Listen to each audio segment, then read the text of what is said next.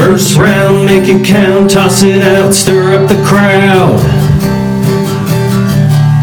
Second round, throwing down, knock 'em out, time to get loud. It's the Two Beer Podcast time.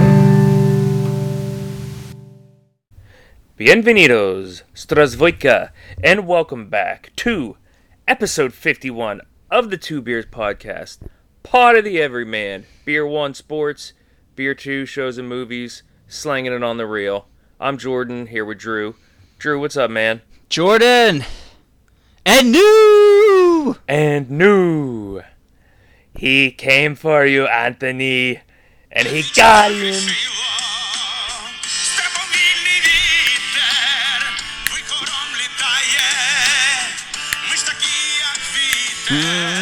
I don't know what this guy's saying, favorite but I'm Ukrainian pumped song. up. Woo! Just been listening to that on repeat for for three days. I don't even know. I don't understand what one word of those things is, but it worked it out. Happened. All right, before before we get into more Ukrainian talk, um, let's assume positions for the two brew salute. Yeah, man. Let's let's get into it. Got a bottle here. Three, Deutsch Versus. Three, three. You're, we're gonna we're gonna be all over the Loma Club by the time we get there. Whew. We're gonna be like celebrities. All right, three, two, one. Oof. Speaking of um, foreign lands, here's a, oh no, oh no, it's foaming. Okay, it's good. Whew. Um, I got uh, I I didn't realize I still had another one of these German beers. Oh, it's foaming. It's foaming. Cheers. Van Cheers. Um, the original premium German beer. Uh, We're getting up to Oktoberfest season, so you gotta start drinking real German beers. Brilliant. Brilliant. What do you have? Uh, what, is this? Three? Is this three in a row? The Pumpkin. Southern tier. Just gonna keep rolling. Are you? Uh, this is gonna be like a new like streak on the pod. Oh yeah. Oh, I'm not. I told you, I'm not stopping until he gets his belts back. We're gonna keep. we're gonna keep going, baby. Just gonna keep going and going. So I'm gonna be Are you- single. I'm gonna be single-handedly keeping uh, Southern Tier in uh, in business past Halloween. I mean, by the time uh, Teo finally fights that fight, may- maybe he'll be ready to put him back on the line for Loman. My God, their their back and forth on Twitter today is the- the least entertaining thing of all time. Maybe they're trying to sell like some last-minute tickets now. It's funny. The, what Kambosos and Teo? Oh yeah, they were going. I go. Well, cool. Actually, yeah, we'll talk about that after we talk about the big one, real quick. Well, Okay. uh, I you, I totally. It's all such a joke now. It's like I don't even want to give it airtime, but I guess it's worth talking about for a minute. Well, let's talk about Usyk Joshua because somebody on this very podcast, You got for it. we- for weeks, and including the big reveal last week, called that to a T. Hiya! It's this ninja over here. Hyah, hyah. You were there. Can you, My, can you hear the uh, chops coming in. Cha. My big, my big fight prediction streak continues to be, o- to be over, except for Canelo. It's the only, the only fight I get right is Canelo. Uh, yeah, man, dude, I'm, I'm walking my sweatshirt that I got, of course, uh, the day after the fight, which was just hilarious. That it came on, it came on a Sunday. Uh, dude, Usyk, Joshua, man, dude, that did not disappoint. I've watched it twice since, uh, since Saturday. What a fight, man! What a battle. Two warriors. Uh, Anthony Joshua, three belt champion. Alexander Usyk, former undisputed cruiserweight champion of the world. All the talk coming into the fight, out Usyk was too small. Uh, Joshua was just going to overpower him. I think they ended up coming in at two. Joshua came in around 240. Usyk around 221. Heaviest Usyk's been in heavyweight fights everyone kind of made a big deal about Joshua coming in small, but this is the same weight he's been the last two fights, from what I I recall. Uh, and they they got it, dude. It was just beautiful boxing. I I don't. I was so pumped. We were excited shooting the cards out. Uh, it usually these fights don't live up to the hype. Man, this lived up to the hype. Yeah, I, I I said last week that I I was hoping we'd get a true battle, and I was afraid there might be more of a cautious stalemate. We got the true battle, and as I expected, look, you got this big stoic Joshua who doesn't do a lot in the terms of movement. It not not that he's totally still, not that he's a statue, but not a lot in, in terms. Just of doesn't have the movement. foot. It doesn't have the footwork. And then you got Us- Usyk who dances with the footwork. Not only the footwork, the head, left, right, Oh, up, it's down, everywhere. left, right, down, right, up, down. I mean, it's like a Mortal Kombat cheat code. It's you know, He probably. And- I. I, he, he, I bet you that set that fight set the record for most feints in a heavyweight championship fight. and and that's why I picked Us- Usyk on the. Uh, wait, uh, now I'm just saying it wrong. Usyk. I, I, think. picked- I think it's Usyk. I just. Okay. But it's. Uh, it's fun. It's okay. Uh, we, we, we I guess we have a little more brushing up to do.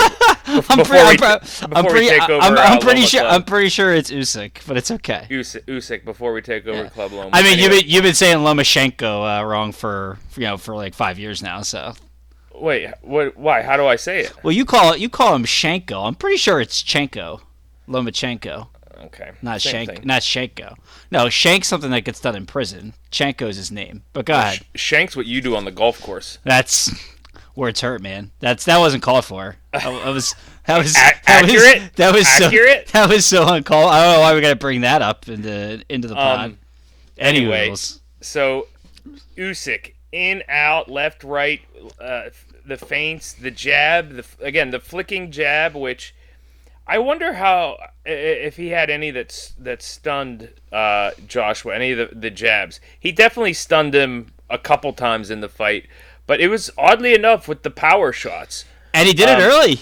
I, that was the yeah. biggest shock to me. He because when we talked about the breakdown is he usually he usually doesn't go in and land punches in the first few rounds. He's just testing you. He wants to see what you're going to give him when he does certain movements. That's why he throws so many feints.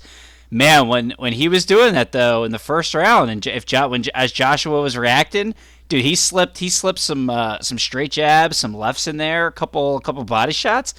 He was aggressive from the get go. He he really took the fight to Joshua, which I I I mean I definitely didn't expect that. I thought Joshua would bring the fight to him, and then he'd have to you know he'd have to use his footwork uh, to counter that, and he did it. He I think See, by I, I didn't expect that at all. I expected it to go exactly how it went down with Joshua standing in the middle, middle, just pivoting off his back foot. And well you're Usyk- just you're just a regular fucking Quasimodo over there, aren't you? Usyk just just uh, dictating the pace. That's I mean that's why I picked Usyk on the cards. That's what I expected. Yeah, and he, Uh, he, he to your point, he he stunned him. He stunned him at least three times in the fight. The third round, he he got him wobbly, man. Uh, and he saved. He, Joshua got saved by the bell in the third with the Yeah. with the fight. And there was that was one thing as I've watched it a couple times that we brought up that was key. It, you know, we said that Joshua was going to have to be careful when he threw his right.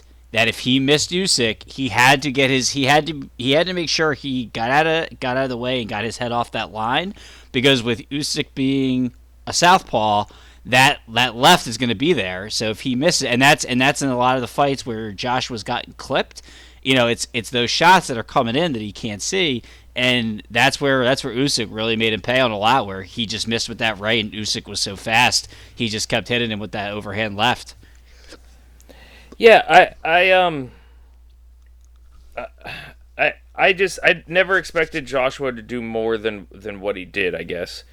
Um, and I, I, I thought he would try to. I, I thought that I thought he would try to walk him down a little bit more. And to that credit, a lot of people are saying that oh he he had the wrong game plan. This this that that that. Give some credit to Usyk because you you don't know what happens in the ring. Like everybody outside can say what they see, this that you know, but like.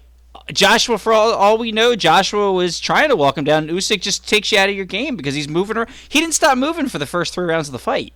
You Yeah. know, I mean, you can't. It's hard to It wasn't walk- until the fourth or fifth round when he started to slow down a little go bit. back go back to the Casimero Rigondeaux fight. Like Casimero was trying to walk down Rigondeaux for 12 rounds. He couldn't catch he couldn't catch the little fucker. Like you know, sometimes like you just can't it, you can't execute a game plan when your opponent is just that that technically efficient to get away with it. Um, I did think he could have went to the body more. We saw that in the eighth round where he finally started throwing some of those uppercuts right to the body that we had talked about last week. Which again, Yeah. I still think that's the deadliest punch in boxing outside of Wilder's just straight right hand is is AJ's uppercuts.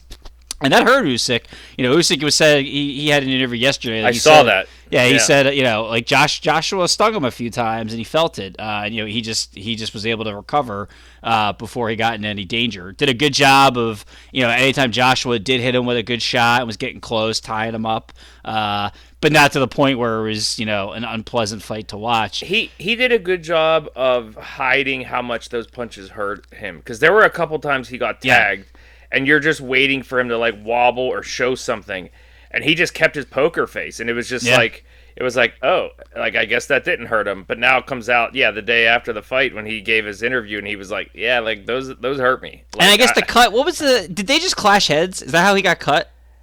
Uh, You know, you know what? Again, I think I think that was I think he tagged him because there was a couple times where I was like, "Holy crap, All that the was a big right hand." All the times I watched, I just could. I still can't tell. Like if it, it, was no, like, though it was a quick right. I because I saw it immediately. It was a quick Hmm. right, and Usyk had like Usyk had like no reaction, and I'm just like, "Wait a minute, didn't that right just hit him? Like, why didn't he yeah, even move?" him. Yeah, yeah, that's true.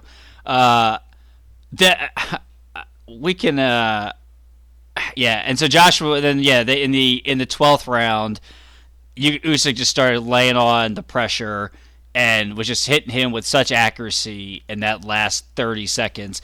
Apparently, I, I think it's pretty well confirmed they stopped the be- they rang the bell about seven seconds early. So there's a good chance Usyk potentially could have could have got a knockdown there because Joshua was basically laying on the ropes uh, at that point, which I also don't know why that wasn't that didn't warrant a. Uh, a town count. But by that point, the fight, I mean, I think it was very clear to everybody uh, around the world that Usyk had run away with the fight and was, was going to get the decision. I got to say, kudos to Eddie Hearn, Matchroom, and uh, DAZN. What the whole night, the the whole spectacle was awesome. Uh, the walkouts were great. I got I as much as I loved Usyk, I joked with you when Anthony Joshua came out to the uh, No Easy Way Out from Rocky Four. I just was like, I was like, "Fuck you, Joshua." Now I got to do I, do I don't make me cheer for you. Don't do it. Don't you do it. I mean, it's it's not like I would have been mad if Joshua won. No, he- no, I wouldn't guy. either. Yeah, I, like I said, I like Joshua. I, uh, you know, I, I really, I- I think he's a he, he is a true champion. You know, he's he, he ta- he's take he takes on anyone he's got to fight, and uh, people that people that think it's ridiculous for him to take the exercise the rematch clause. I'm just like. This was a close fight. They're like, oh, we don't need to see another one. We don't need to see it. Let's move on to It's like, dude, like, since when, like, our rematch is like a bad thing for boxing? It's like, ah, it's, uh, he'll just get hurt in the worst in the next one. I'm like, why? Like, he can't make an adjustment? Like, it's just So, so, I wanted to talk about that, but first I wanted to go over a couple numbers. Um, Okay. So again, coming into the fight, just to remind everyone, uh, Joshua was minus two sixty five, Usyk was plus two twenty. Over under in rounds was nine and a half. To go the distance was plus one fifteen, yes, and minus one fifty two, no, and that that confused me at the time. Um, jo- uh, I'm sorry, Usyk uh, on the cards was plus four hundred, so that's that's what we would have hit there. Um, and then on the CompuBox, um, Copy box me, baby. yeah, I, I CompuBox me baby. I didn't save it, but I Oh, I got it. What do you What do you want? What do you want me to give you? I got it right now. I didn't have the exact number, but um, Usyk actually they actually hit the same number of jabs. yeah, 52 each. And yeah, and um, Usyk actually dominated him in power punches. Which watching Yep. the fight, I, I, you you could see that there was a gap, and I didn't realize it was that big. well, you know what it was? It, this was really similar. Uh, Ni- 96 to 71. Yeah, and well, that and it was similar to the T, the Teo Lomachenko fight in that they were almost tied in power punches going into the twelfth. Usyk outlanded him in power punches, twenty three to eight. I believe, yeah, twenty three to eight in the final round. So Uh, that almost that entire almost that that entire difference got made up in the uh, in the twelfth. So it's 25 total, and it was 15 in the 12th round. Yeah, Wow. Yeah, so he, I mean, he again that that that last minute, he just once he got Joshua Wobbly, he just was just pinpoint, uh, just cracking him. And total, even total punches for the fight, it was 123 uh, to 148. Joshua actually threw more threw more punches in the fight. Uh, 123 at 641, 19 percent. Usyk uh, 148, 529, 28 percent. accuracy throughout the fight. So Yeah. Yeah, interesting numbers, and I mean they were close. Throughout, like if you looked at total punches, um, yeah, if I go round by round, Usyk five three, Usyk 10-7, Usyk 10-7, uh, Usyk 8-7, Joshua 16-12, Joshua 10-6, Joshua or Usyk 23-10, Usyk or Joshua 19-10, Joshua 11-10, Joshua 18-13, then Usyk 12-6, then Usyk 29 to 9. So I mean Joshua even outlanded him in a few of those you know those last later rounds that went One, to two, went to three, four, five rounds. He outlanded him. so um, Almost half. Yeah, so those are the punch. I actually, it's funny because we were we were talking about possible collusion uh, on the scorecard. So Josh, so Usyk wins by unanimous decision, uh, 117, 112, 116, 112, and 115, 113. The 117, 112 was because one of the judge, the, the Ukrainian judge, gave a 10 town round, which I hate, but uh, that's why that scorecard was the way it was. After I actually went, I went through. Uh, the three judges. USA, uh, there was a US judge from the USA, a judge from the UK, and a judge from the Ukraine. Through three rounds, uh, the USA, the US and the Ukraine, or the US judge had it 29-28 Usyk. The Ukrainian judge had it 30-27 Usyk, and the UK judge had it 29-28 Joshua. Oh my gosh. through this this this is the one where I'm like you could tell that you know it, thank thank God they had a variety. Through six the USA judge had a 57 all. Uh, the Ukrainian judge had it 57 all and the Joshua judge or the UK judge had it 58 56 Joshua which through six I just I don't know how you could have Joshua winning that fight No, Um, it was either tied or yeah. Usyk up, up, up. Well, I guess two, but And then in the eighth, it through eight, uh, it was the U.S. judge 76 all, UK judge 77 75 Joshua, and then the Ukrainian judge had it 77 76 Usyk. Uh, yeah, so that that was yeah. Thank God we got to where we got. On the two beers podcast uh, cards, we had it 117, 111. So we were right there with the Ukrainian judge. We just didn't have that 10. We didn't have a 10-10 round. Through three, I thought I thought it was very clear that Usyk won the first three rounds, if not the first four. So we had it 30-27 Usyk. Through six, we had it 58-56 Usyk. Through eight, 77-75 Usyk, and then after 10, 97-93 Usyk, just running away with the thing. So, uh, you know, there were a couple rounds that were. I think we had one or two swing rounds that could have went either way, but overall, uh, Alexander Usyk just magnificent performance. You know, and again, I didn't think Joshua. I thought Joshua fought fine. I just, you know, the again, you don't know how much of just Usyk's brilliance, uh, you know, didn't allow Joshua to do some of the things that he may have wanted to do.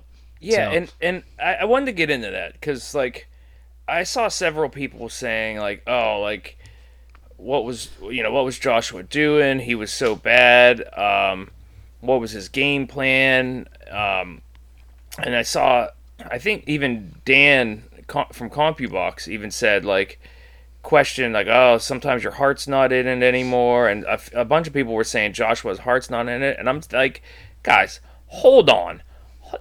You're talking about a guy who is built on again being stoic standing there and being a calculated jabber with someone in the heavyweight division where they stand there.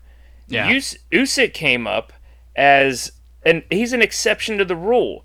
He's gonna he's like think about the heavyweights that move like that. Like There's only one, Tyson Fury. That's it. in today's in And today's Fury, landscape, there's one. yeah, There's and, Fury. and Fury doesn't even move like that. Fury's like herky, herky jerky. He's not.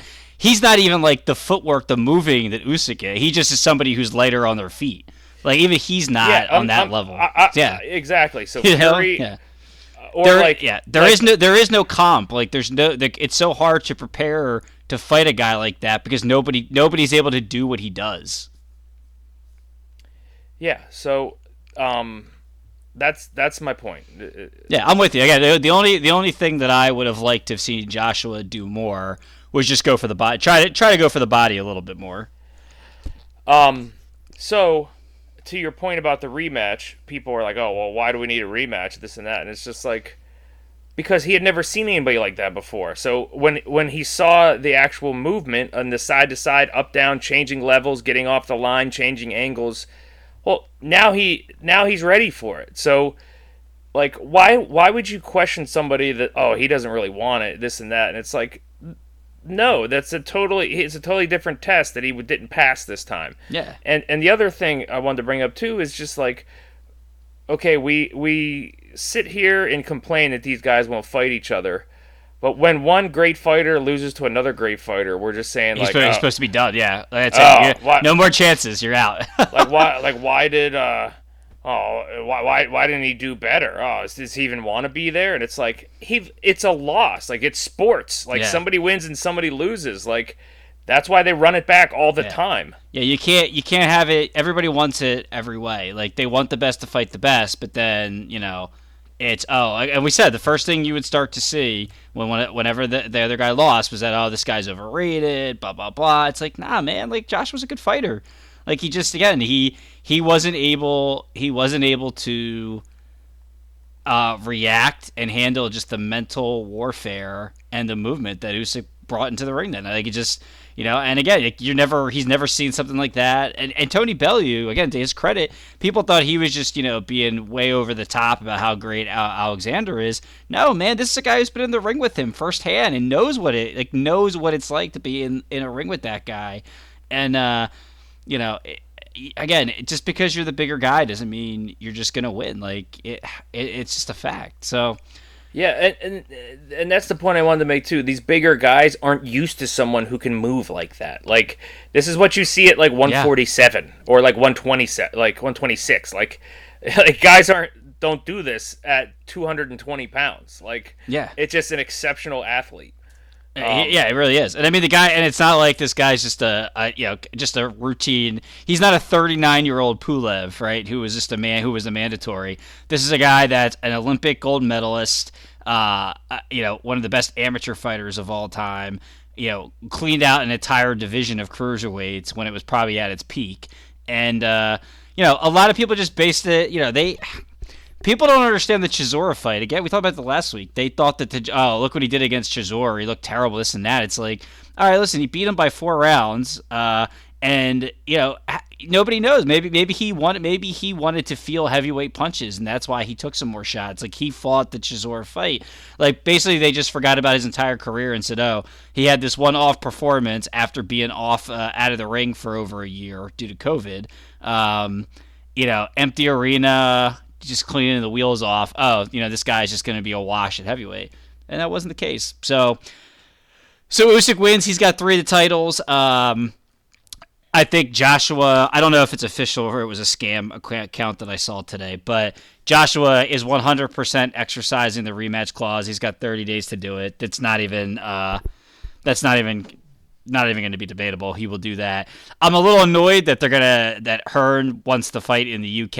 It's like so. Again, Yeah, it's like uh, well, I, I get it because they can make the most money. Like that, that they sold it. They sold out a seventy thousand seat arena, you know, um, in a day.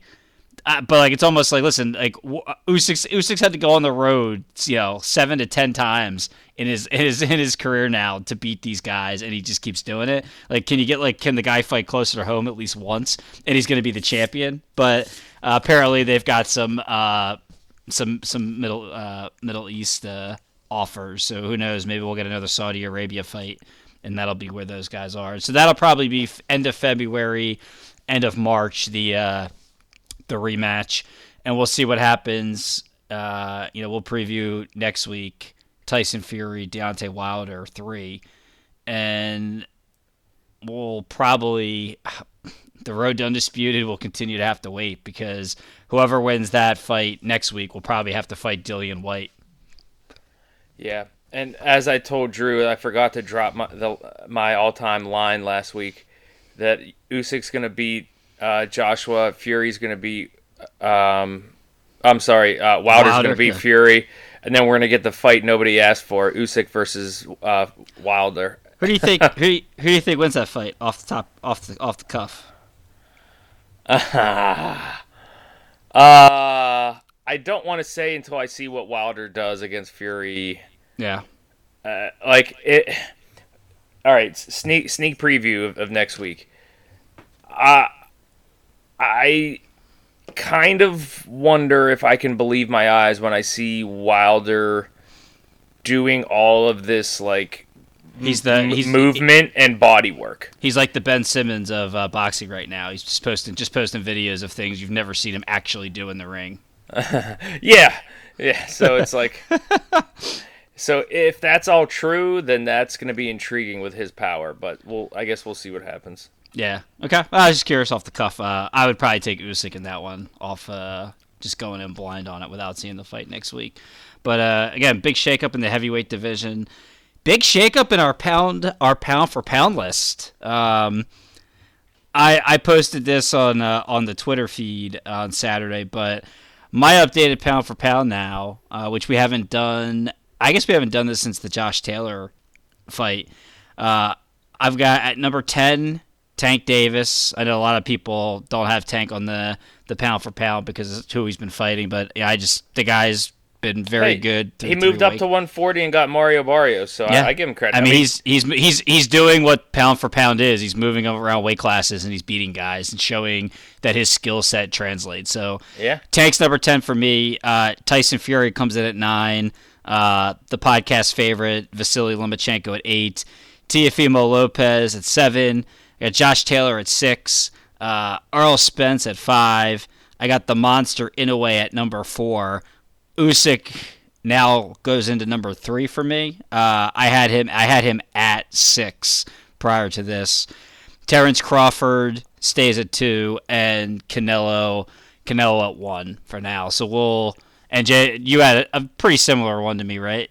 I think you had two Very guys similar. I. I, it was a little bit shifted, but I would only say put Bud number one just because yeah, of all the test pop crap with Canelo, and yeah, and I think you had Tank Tank at nine and Fury at ten. that is that is correct. on your list. So, and so we'll see. Well, we got a lot of big fights coming up here. You know, we'll we'll probably we may have to. I doubt we'll have to reshuffle these after the Canelo fight. But if uh, if Bud the fight was officially signed and announced, uh, they had a little nice little uh, not not face off, but. Um, the two guys talked together for the first time on, on ESPN's Get Up this morning. Showtime Shawn Porter, Terrence Bud Crawford, November 20th. It is officially on for the WBO uh, welterweight championship. Can't wait for that one. As, I'm as a- so excited. oh god, it's dude, it's gonna be so much fun. I'm, I'm so tempted to go. I just I uh, know it's it's so cool. It's like two American dudes. And it's like mid- it's, it's like two of our favorite guys too. two of our favorite t- Midwest, both like just normal, humble people. Like I, I love it. I cannot wait. Yeah. I'm so pumped for that. Yeah, so it's gonna be it's gonna be fun. Um, but yeah, if, you know, if one of those guys, I mean, I tell you what, if if if Crawford, you know, if Crawford does what I think he's gonna do, I think he's gonna cement himself at number one for a while on the pound for pound list. And let's say if, Par- if Porter beats him, I may even put Porter in my top ten, man. Like to, to go through the different fights that he has um, against the big the big names, and you know, he hasn't. He I don't think he's lost unanimously to anybody at this point. Maybe one guy. So it's not like he's uh, in his losses. You know, there's you know, it just depends on what everybody's looking for. So we'll see what happens. And I guess just real quick, as per our joke coming in here, the uh, the Tio the Triller Triller canceled the fight the fight that was rescheduled for the twelfth time. Uh, Lopez Kambosos for the uh, for the the 135 uh, lightweight championships got moved to October 4th. Uh, now they realize that they didn't want to go up against Monday Night Football. So it was on Tuesday the 5th.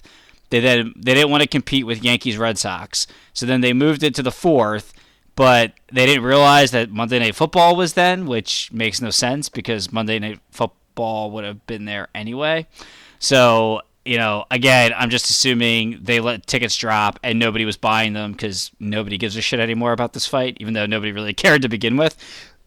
So they want to move it to the 16th to Barclays because I don't even know what this versus thing is. I guess it's some music thing. I, I don't even know that Triller does. It's like, it's like rap battles. Sure. Uh, okay. So they wanted to move it to Barclays and have it intertwined with that thing, uh, but they needed sign off from uh, Lopez, Kambosos, Madison Square Garden had to let them out of the contract, and Barclays had to agree to it. And you know, Lopez, they were Team Lopez They at wanted first. to put it on with a versus battle. Yeah, like Team Lopez at first they like, at first they were like we're not moving the fight, and then they decided to move the fight. And his dad, they didn't even he, Triller didn't even talk to his management. He just talked to they talked to his dad to get it done, and his dad was quoted as saying, uh, "Monday would have killed us. Uh, we would have been a laughing stock." I, I don't know if anyone needs to let. Uh, Senior know like they're already a laughing stock over this. Like this, this is the most comical thing on Twitter right now. Uh, and Kambosos didn't sign, and he, uh, him and his legal team asked the I, the IBF to uh, claim Triller in default, and uh, they're not gonna. He's not gonna sign, so it's gonna that fight won't happen. It will now go to, uh, and again, there's an outside chance the IBF shocks everybody and says no, you have to go fight, or you're gonna lose your spot. But I doubt it. Uh, the fight would then go to Eddie Hearn at Matchroom, and it would happen on uh, DAZN, which uh, to be able to put something together, I mean, as good as Eddie is at that, I, no way that fight happens by uh, November. in October, yeah. no, yeah, I mean, I, I, I'd, be shocked if it happened before the end of the year. Maybe it's like one of those like late December fights that they're gonna have because Maybe cards they'll be car- maybe they'll be the undercard for December 11. Could be right. How, how about how about what, can you imagine if Eddie? Can you imagine if Eddie said they don't want it, he doesn't want it, and because I gotta I gotta imagine you can pull it and say no, we're not interested anymore, and then it falls to top rank, and then he goes, you know what, we're gonna put you on on December 11th as the undercard. That'd be amazing. um, but yeah, I I imagine that uh, it'll get done in sometime in December under Matchroom. But today, like today, tough guy Teo uh, tweeted uh, tweeted at Kambosos saying he was uh, calling him a hoe or some nonsense. Basically, oh, he's afraid to fight for his biggest payday.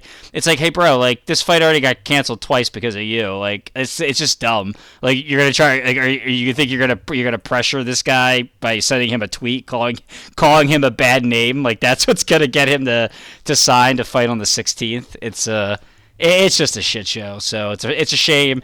Uh, he was the hottest fighter in boxing over a year ago, and now like everyone, people that you say his name and everyone just laughs at them because of what's going on here. And I've given it more time than I wanted to, so we'll I, see. I almost cut you off, but I was like, yeah, well. It's just funny. It's just fun to talk about. But uh, what do you call it? Uh, nothing. Nothing this week. Uh, you know, next week's the big one. Fury Wilder three. We'll uh, we'll preview that. I'm I'm interested. I think we're both going to go the same way in that that one, but I'll be curious to see if we change our minds before we get there. Yeah, me too. Uh, Okay, take a little sip. Let's re- reset the batteries. Recharge the batteries. Reset the. it's a whole di- that's a whole different kettle of fish, my friend. Yeah, a whole different kettle of fish. Um. Okay, so uh, let's just have our weekly check-in on baseball real quick. Yes, sir. Um, so Milwaukee won the division. St. Louis clinched wild card. Seventeen in a row. Seven oh no, they How- lost today. They lost today. They Oh, did lost. they? Yep. Oh, oh wow. Um, so they're 88 and 70, but they they clinched. Um, San Francisco and Dodgers clinched playoffs. Atlanta has not clinched over Philly yet. Magic numbers too, though, because the Phillies lost again today to them. So Is it? Yeah. Yep. Uh, so sad, dude. So sad. Um, in the AL, there's not a lot of clinching to be done so far. It's just Um, it's just a lot of a lot of jockeying between the Yankees, the Red Sox, and the Blue Jays right now. yep. Um, my my prediction of Yankees. Well, Tampa, Tampa, Chicago, Tampa and Chicago have clinched, Yes. right? My And so- prediction of Yankees uh, Cardinals is still alive, so I'm, I'm holding on to that. Yeah. So we got Houston. Houston, I think their magic number's one, so they haven't officially clinched. But Seattle's four and a half back. I, you know, I, I don't see them see them catching. Uh, you know, they're playing. They have another game against Oakland, and then they finish up against the Angels. I guess Mitch Haniger for for Seattle has just been dropping bomb after bomb the past Bomb. week. To, Yeah. to- to keep them alive. But it's they're it's just not going to happen. So Houston will probably take that and run away with it, and then it just depends on what happens here. Uh, I mean, the Yankees or the Blue Jays won tonight. Uh, one more game there between those two guys, and then the Blue Jays. The Blue Jays finish out against the Orioles, so they have three three with the Orioles, and the Yankees, I believe, finish out with the Red Sox. No, the Yankees finish out with the Rays. So Okay. right now the Yankees are up two games on Toronto, a game on Boston, and Boston has one more with the Orioles, and then they have three with the Nationals, which I guess that's a rain out. That's such a weird. It's weird to be ending it versus uh, a Yeah. National League team. So, so we'll see. It's gonna it's gonna be exciting when we come Who, down. who are you picking to finish out in the? Uh, Um, I'm I'm gonna say Boston and Toronto just because they got the easier schedule. wow. I think I mean the Yankees have more talent than both of those teams. I just you know I think uh, you know you know I'm not picking against my Rays to to not show up against the Yankees. So Giancarlo Stanton's been on fire. he has. He has. What seemed as like what seemed like a joke with our, our two guys winning these awards uh, actually actually is more plausible as we've hit now the end of uh, Well, end I mean, season. Ohtani's by far and away. Oh yeah, yeah. I mean, it's not that. Yeah, I'm just saying. Like when we, we and start, Vlad Guerrero Jr. would be next in line, but Stanton ended up having a good year though. He ended up Yeah. having a good year. yeah. So and so did Arena. So Yep, Arozarena's probably going to come in second on the uh, uh, AL um, Rookie of the Year, most likely. yeah. Um, But they're, uh, they're they're up seven nothing right now against Houston. God, I hope this team makes it back to the World Series. yeah, they're fun. Gonna gonna make you eat some crow on that one. Hey, that's cool. Drew, Drew, do you realize they lost all their pitching and all of their players? Mark it down, buddy. Enchantress. Enchantress. Oh, so That's good. how I'm getting out of that one.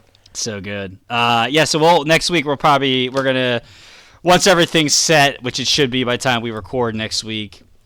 We'll go through kind of what our predictions were at the beginning of the year and where we where we ended up, and our uh, we'll recalibrate here for the playoffs and do a little little more baseball.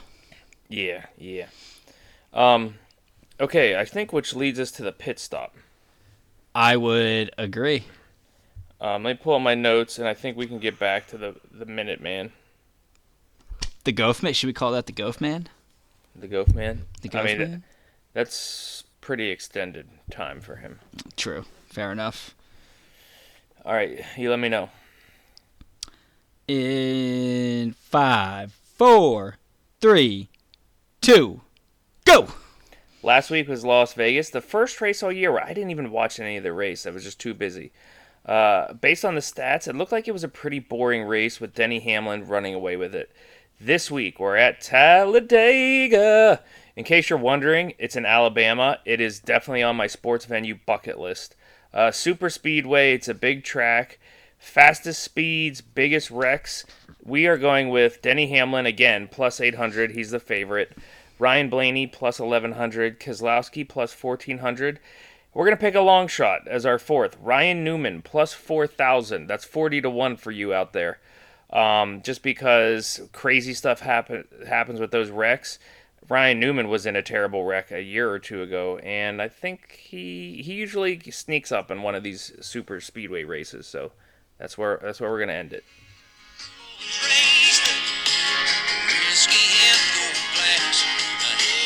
Turn it up, Talladega, Talladega, Dega. born and raised on. It's a good one. Rolling, rolling in the pit stop. Yep. Love it. So we will see this race and one more race, and then it's a cutoff again. Oh, love the cutoff. It's where where, where the men become or the boys become men. Yes, sir. All right. Next up is our NFL guillotine. Pick 'em, pick 'em, pick 'em, pick 'em, pick 'em, pick 'em. Still alive, still alive. Funny enough, even though we did come in like third, uh, everyone passed other than some guy who didn't pi put his give his picks to the commissioner. So uh, everyone who submitted picks got an auto pass. Was which was lovely. Too bad. Too, too bad. rolling, Too bad. rolling, rolling. Too bad we're not getting an auto pass this week. Whew. Tough Yeah. games. Tough games. Yeah. Uh, let's start it off. Number 16. We're going Tampa, Tampa Bay. Tommy, Tommy TB twelve. Uh, giving New only given New England six and a half. I get it's on the road. I'm shocked the spread's this low. New England has not looked good at all this season. Even the one game they won was, uh, A bunch of field goals. yeah. Uh, I, I think Tampa's going to bounce back. Uh, rough game against the Rams on the road last week. I think you know Brady. I I, I know there's always going to be the mutual respect between him and Belichick, but Brady Brady's definitely had some built up animosity ever since the whole Jimmy G uh, uh, you know issue that they had there. So I, I imagine a huge Brady game, uh, hoping a huge Brady Evans game for selfish fantasy reasons, and they they're going to come in and cover. Um, this is what I'm gonna say. Say it.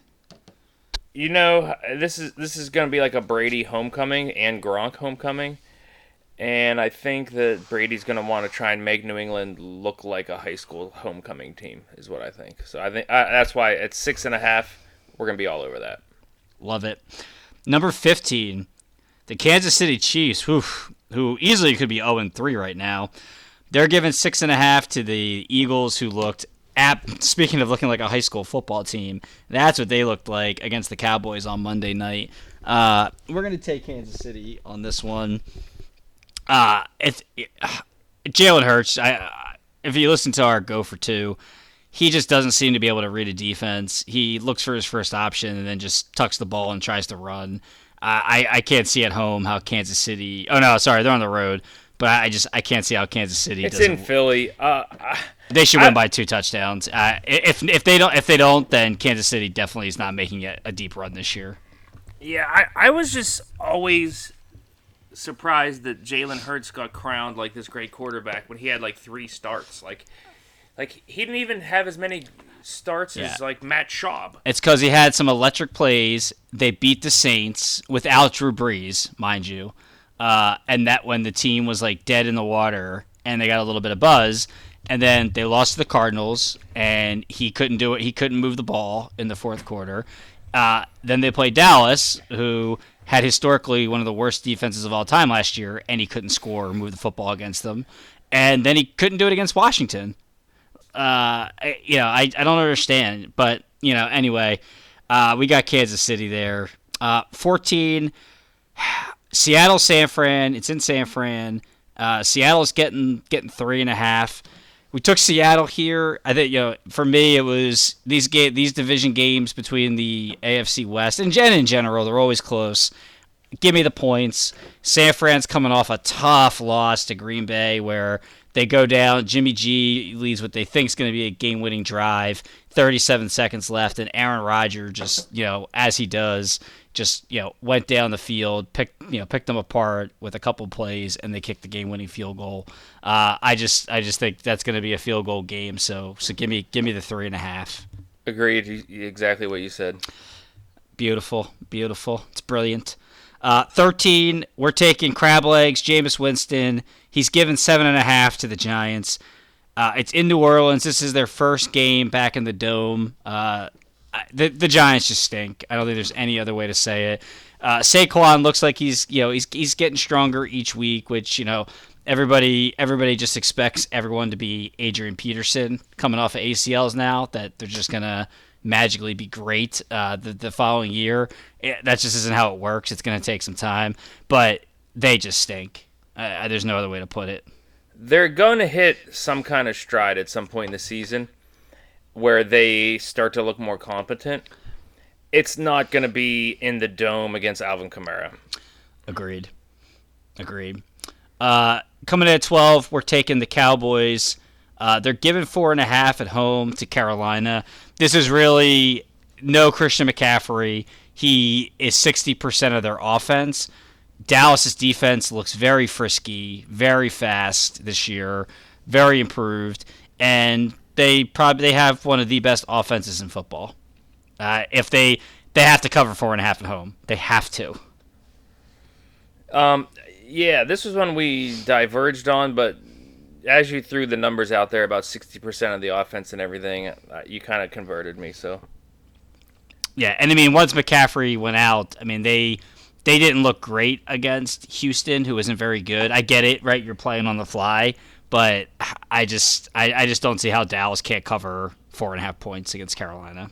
Um, number eleven, uh, the Vikings. Strange team. They always are, ma- mainly just because of Kirk Cousins at this point. They're at home playing Cleveland, who's you know everyone everyone loves the Browns now all of a sudden, but we're going to take the point and a half. We're going to take the home dog. I just think Cleveland's Cleveland's going to start out kind of as a 500 team through the first few weeks here and have some ups and some downs. And I think this is a perfect spot where they're going in there against a team they should beat, and they're going to have a letdown game. Yeah, I mean, it does feel like a letdown game for Cleveland. Um, that's just kind of, yeah. I mean, I'm with you. Number ten, we're getting I- a little. wait, I- oh did- yeah. I- oh, I go, did. Sorry, go. sorry. I did want to drop one thing on Kirk Cousins though. Drop I'm it. it. up here. Drop it. Drop it. Drop Um, it. because Drop no- it like it's nobody- hot. Drop it like it's hot. nobody believes in Kirk Cousins, right? With for good reason, sure. He is the number five QB in fantasy so far this year. Cool. That's good for fantasy owners for him. Not necessarily his actual team he plays for, but Okay, sweet. Sweet. Uh, all right, man. Number ten. Uh, we're putting it on the Lions, which, whew, uh, you know, I know that's that's kind of dicey, but they're getting three and a half. They're they're on the road against Chicago, but Chicago. Wait a minute. The Lions are getting three and a half, or Yeah, they have to. No, we're They- getting three and a half. The Did I- Lions. Yes, we're are getting. Chicago's favored. Yeah, Oh my gosh. Okay. Yeah. Um, we're we're take we're taking Detroit. They've played a couple close games this year. Uh, I mean Green Bay in the rain in in uh, in Lambeau was the one exception. Uh, great- Chicago just doesn't look like they know what they're doing with Fields. Uh, I I don't I don't know offensively what the game plan is. Last week it just didn't look like they it looked, they looked like a team that didn't didn't know they had a week to prepare with a different quarterback, but they did. So I I don't know. I'm just give me the points in that division game. Yeah, I just can't believe Detroit's getting points in that game. It's like Yeah. Chicago is like, yeah, like you said, it's like they didn't know what to do with Fields. Well, it's because they're, they're they're on the road, so they figure it's a pick 'em game. So they're you know the home team's going to get the three and a half, or going to give the three and a half. Yeah, I guess that's it. But Yeah. I mean, it's like Goff looks very com- competent, and like Allen Robinson is a Guy's a Super right Bowl now. quarterback. He's very competent. Um, and Allen Robinson's a ghost right now because his quarterback play has been terrible. So- Terrible. Yeah, I'm with you. Number nine. Uh, we're taking Denver at home. They're giving a point and a half to Baltimore. Baltimore's just looks so shaky. Uh, I, know that we know they had the big win against Kansas City in week two, but even that, they just, you know, Kansas City just took the foot off the gas. Joe, you, you, I think you convinced me with one sentence on this one to, to go ahead and ride ride with uh, with uh, with Teddy Two Gloves. Go ahead. Lamar Jackson just isn't good. he's just not. He's like he's just overthrowing receivers. He's he's he's running. I mean, he can outrun anybody, but like they've kind of like he's been bottled up, and so you're talking about a team that one by one against Kansas City, they kicked a 66 yard hail mary field that goal. they they shouldn't even have they should have had to kick a 76 yard field goal because the the delay game that somehow was missed. My um. Well, isn't it a delay game five yards? Oh, five yards. Sorry, 71 yards. Sorry, se- 71 yards. Yeah. Sorry. So my my thing is again teams that are coming off nail biting victories. They usually have down down weeks. So uh, that's why I'm like, mm, let's go Denver. Uh, I'm with you. In Teddy Two Gloves, we trust. Yes. That's basically how we're rolling that one. Uh, number eight, we're gonna take Tennessee. Uh, this is one we went a little bit different. They're giving seven and a half to the Jets on the road. I, I just the Jets just stink. Uh, they the well, they're not doing Wilson any favors. He just doesn't look like he's ready to be out there. That's the kind of situation where maybe they should have had a gone with a, you know, a stopgap QB for a few games. Um, to start. I, I just think Tennessee that they should win by ten points. Yeah, Tennessee just scares me a little bit. Not not the ideal team to have to be given a touchdown uh, on the spread, but I, I just think the Jets are. That yeah, I don't bad. know that their de- their defense is particularly great. Um, I don't like their offense is down receivers. Um, like they're gonna have to pound Henry. The one thing I brought up to Drew is the Jets, even though they lost, they only let up two touchdowns, even though they lost by like twenty seven or something, which is kind of strange. Um, so I am definitely not a believer in the Jets offense. The defense, man, they're a little bit, they're a little bit can show up uh, somewhat. Uh, either way, I had this game ranked as a one, and Drew was pretty confident in Tennessee, so that's why we went with Tennessee at what are we at eight And or ag- seven? Uh, at eight. And again, it's more I'm just that confident that the Jets stink Yeah, than anything else. Uh, seven, we disagreed too, and I, I, I, I just I'm sure this will happen now because everybody seems to disagree with me except for the Sharks. Uh, we took the Chargers. They're giving four and a half at home to Vegas. Like we're talking about Baltimore kind of stumbling into wins. I mean, the Raiders have stumbled into all three of their wins at this point, and the Chargers are hot. Like I, I get it was a big win against Kansas City, and I know your, I know your take when you come off a big win, you're due for a letdown. But I mean, they've. It's not like it was their first win. Like they easily could be three and zero. They got absolutely jobbed in the Dallas game on that ridiculous uh, sack call that was uh, um, called against Herbert. I, I just think they're going to keep firing away, and I don't. I don't know how the Raiders keep up with them. Um, my thing was, uh, my only thing was is that it's a division game, and both of those teams tend to play close games, so that's why I wanted the team with the points. Gotcha. Um, but yeah, I think it's gonna be a coin flip who wins that game. Um, like you, uh, it could be a potential for a shootout. But the thing that you said that stuck with me is like, you just think the Chargers are actually good, and if the what if what if the Chargers are just actually good? Like then then they could easily win. Oh yeah, four- I mean, four we and a we, half. We we brought them up in the in the in the go for two. Like we we thought the Chargers were going to be very competitive this year. Yeah, I, you know, I I like what they Well, have. I, I even said the Raiders were going to be competitive. Yeah. they they were plus two thousand to win a division, and I was like, well, that's ridiculous. Like they have just as easy as a chance as the Chargers or the Broncos to win the division.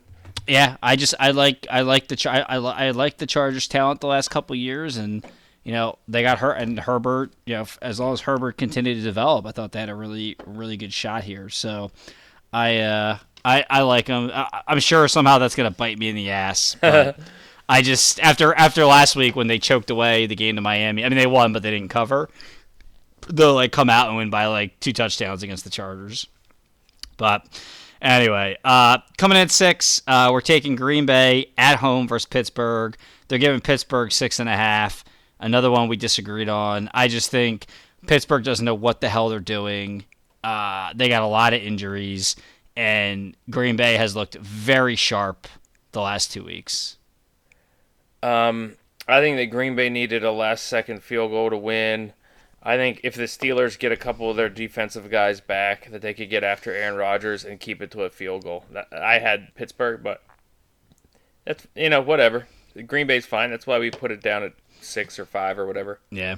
Uh, at five, actual five, uh, we're taking the Jags, getting seven and a half to Cincinnati in Cincinnati. This was just it was too many points not to take take Jacksonville for two teams that are kind of up and down. Yeah, um, uh, the, the same question. What if Cincy's actually good? But um, it's a Thursday night game, and I don't expect either team to be on their p's and q's. So for seven and a half, to me, it's a coin flip. That's why it's number five. We both had Jacksonville. Jacksonville's both- been playing everybody close. yeah, we had Jacksonville. We had we had the the points low, so that's where we ended up with it. Yeah. Uh, number four, uh, we're taking. We're, we're, we're sticking with those Redskins. Uh, we're taking the Redskins over Atlanta. They're giving a point and a half on the road. I'll I'll let you go on this one. I just don't think Atlanta's good. Um, and and I and again, I'm going with my whole letdown thing. I, I like. I understand if you're a good team, like you said with the Chargers, and like, hey, they're actually good. Like they can win a game and then go win another one. I don't have any faith that Atlanta could like kick a game-winning field goal over a bad team. and then come beat another team. Like I just don't. Another another bad team. Yeah. Okay. And like I just feel like Washington's due just to like put it together a little bit for a game. and Yeah. like like even though they got the the doors blown off up in Buffalo, it's like okay guys, like you got Scary Terry, you got Antonio Gibson, like can, can you beat Atlanta? Like I, I don't know. That's I, I just kind of went with Washington.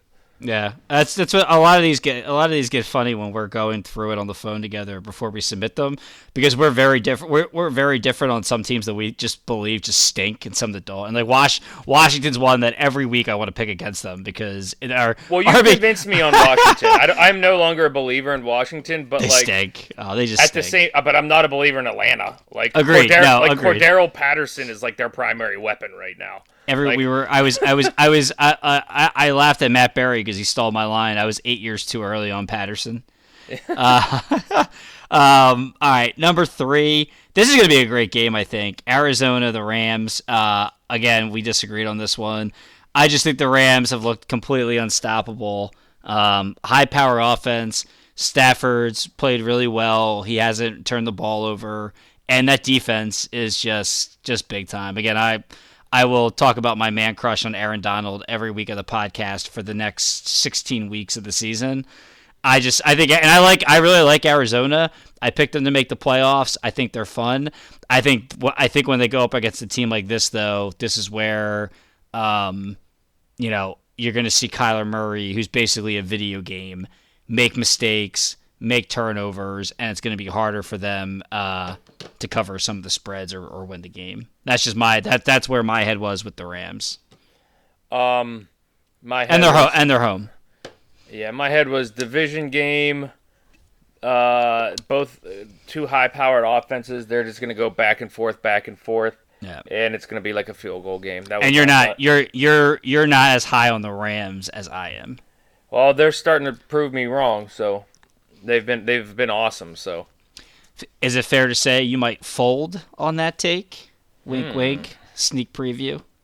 Uh, anyway, uh, number two, uh, we're go- we're going Miami over the Colts. Uh, the Colts are getting two and a half. It's in Miami.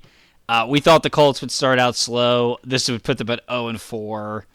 Uh, who knows at this point? Brissett looked okay against uh, against the Ra- against the Raiders. He rallied in the second half. That's why it's a two because both these teams are not very good. yeah, they they're both playing poorly right now, and um, I think you had Indy at first. I had Miami, but like I, I did just because I just I, I just think it's crazy that they're gonna go that they would start the season zero and four, but looks like that might happen. yeah, who knows? So it's kind of crazy. You know, I just saw I. I just saw today the Eagles could end up with three top ten picks based on trades last year. They they get Miami's pick, they get Miami's picks, the Colts pick, and their pick, and all three they may get three top teners, which is Wow. just insane. Um, Deshaun Talk, Watson, talk about trust the process. bro. Yeah, right. Uh, Deshaun Watson will be there in no time. Uh, at number one, uh, Houston and Buffalo. In Buffalo, Buffalo's given 17 and a half points. Jo was on the Buffalo train. I went Houston. We we flipped a coin and went Houston. It's just so many points. Like it's hard. Like when we when we look at some of these spreads, like uh, very rarely do teams really win by three or four touchdowns. Like that they don't let up in garbage time. I, I think the Bills at one point in this game might be up by three or four touchdowns, but at some point you're gonna you're gonna you know you're not gonna risk uh, Josh Allen and some of your guys and garbage time takes over. And I just I, I just don't 17 and a half is just so many. That's fine. Uh, it's it's a it's a huge spread. Yeah, we just on a couple of these we literally just flipped a coin and said let's just flip it and see where see where the cards lie. Yeah, So that's the guillotine. We'll keep everybody posted. Like I said, we've been the first week we were in the top eight, uh, or top nine, I think. Uh, last two weeks though, we've been in the top three of the points. Not that that matters because it's not a cumulative basis, but you know, our at least our strategy seems to be working uh, for the most part. So let's hope. Let's hope it lasts another week. I know everybody loves hearing us go through all 16 games and what our quick takes are and why we think what's what. And uh, you know that just means uh, if we're finishing in the top eight or the top three, we must be picking like eighty percent something winners. Good good point. I like it. Thank you, thank you, sir. Um, you know what we have not been doing good at? Uh, The DraftKings. Draft, the DraftKings lineups. DraftKings. My my inexperience is showing. Yeah, and just me sucking is showing. Um, the, uh, the Eagles let me down on Monday night. We we needed like fifty. They let they let everybody down. on Monday Yeah, night. yeah. So um, without rehashing last week, getting into this week, I, I tweaked this slightly on you. I, did I did I send you the updated lineup? You did not Okay. go. So- just go through it, baby.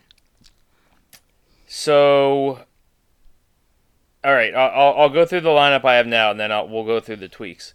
Um, TB12 quarterback, seventy two hundred. He's like the third or fourth most expensive. Okay.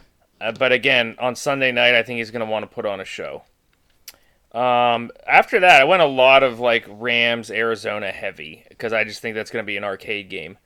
Chase Edmonds, fifty five hundred, one of the lower end RBs, but again, He's I- putting he's putting up he's putting up points each week just in the uh, in the PPR game.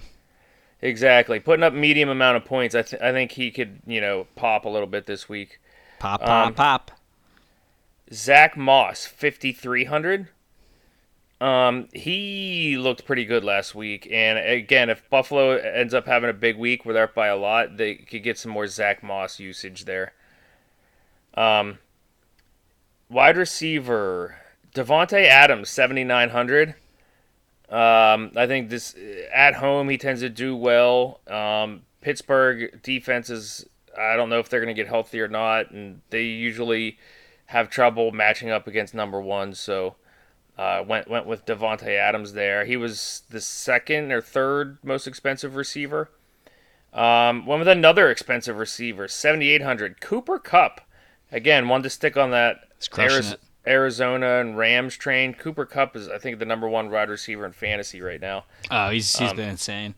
So I, I again, I just think that game is an arcade game, um, which leads me to my third wide receiver, 5300 Christian Kirk. Uh, two out of three weeks have been really good for him, and again, I think I just think this game's back and forth. So uh, I think he has a chance to to have a blow up game there. Um, tight end went with your boy Noah Fant. Um, yeah. or Font or Fant or whatever. Uh, at home versus Baltimore. Baltimore is the worst defense against the tight against tight ends. So for 4300, which is was probably like eight or ten down the board, um, I, I went with Noah Noah Font. Um, and this is where where I jiggered it here, Drew. Um, I wanted to get your opinion on this. In the flex, wide receiver for the Rams, 3900 Van Jefferson Jr. What I don't know. What do you think about that? So, and just to close it out, I have the the Lions defense um, against Chicago for 2200, extreme like the third cheapest defense. Um, so we we originally I had um, Matt Stafford in there as um, quarterback, and I don't think I had Cooper Kupp. I think I had. Um, No, you had Kupp in there. Oh, did I? Okay, so I took Yeah. out, I put in Brady for Stafford, and then the flex I had. Who did I have in the flex? Before that I sent you. Uh, uh, uh, uh, uh, Be- below Hunter. Renfrow. Hunter Renfrow. Hunter Renfrow. Yeah, so it's it, it's uh cuz Stafford's a little bit cheaper. So do we want to go Renfrow um Stafford or do we want to go Brady Van Jefferson? Let's go Brady. Let's go TB12. He's gonna have a big week. Okay. There it is. Let's do it. We are looking for our first win Yes, come on. in DraftKings. We keep doing $5 head to head. And we keep losing. Oh, I hear that pour. That sounds luscious. Yeah, baby. Okay, let's do the parlay and then I could crack beer too. Just guzzling this stuff. Ooh, it's, it's kicking in today. Good. Um, all right. Parlay, parlay, parlay, parlay, parlay. Who do you got? Taking TB12, baby. God, we got a lot riding on this guy this week. Uh, the spread is seven currently, so I'm assuming that's where we're gonna get it. Uh, I still think they win that going away. Well, that's what I was gonna pick. Oh, guess you should have said it first, bitch. Yeah, yeah. So, um, hmm. Um, I guess. Oh man, I gotta go on the fly here. All right, here, It's where you do your best work. Here's what's catching my eye. We can go back to the Chanticleers wagon. 34 and a half points. They actually they they covered last week. Oh, we lost the parlay last week. We both lost. Uh, Oregon did not cover, and every other team that had a big spread easily covered. The Chanticleers won by 50. Pitt won by 70. Uh, uh, Georgia won by like 60. It, it was insane. Uh, But the team I picked did not cover. Um, and then you had you had the Raiders who collapsed. Yes, they were winning the entire second half by 11 and shat the bed. Um, I was thinking about Alabama minus 14 and a half, Do it. Let's but they're it. but they're at home versus number 12 ranked Ole Miss. So I don't know. The other thing I'm thinking about is um, maybe the Saints. What do you think, Drew? I probably like Alabama more than I like the Saints. How about the Vikings? It's your pick, bro. You do what you gotta do. Alabama it is. All right. It's your pick. Do what you want to do. All right, Bama at home, 14 and a half. Um, and then you that's Saturday at where'd it go? Where'd it go? Where'd it go? Saturday. Is it a noon game? It is 3:30. The over under in that game is 79 and a half. Which begs the question, what's the over under in the Cardinals game? 55? C- uh, Can I go over in that game? Go, dude. It's your pick. You do what you Are want. we man. allowed to do that? do whatever you want. Okay, over in the Cardinals and the Rams. You 50 deserve it for all your hard work. over 55. Let's do that. Yes. Over that Okay. sounds like that sounds like a, a value menu. Over 55. and then you got TB12. Boom. Yep. All right, Gotta- that's the gotta- parlay. Gotta do That's it. in fact I like it so much we're we're upping our bet to 10 bucks. That's how confident I am in it. I love it. Um, okay, finally, done with beer one. On to beer two. Assume positions. Another bottle, mystery bottle. Ready? Three, two, one. Ah. Okay.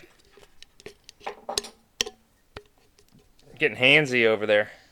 Sure am. That's what I do best. Drew, for you, sir, I have another one of these pumpkin beers that I had.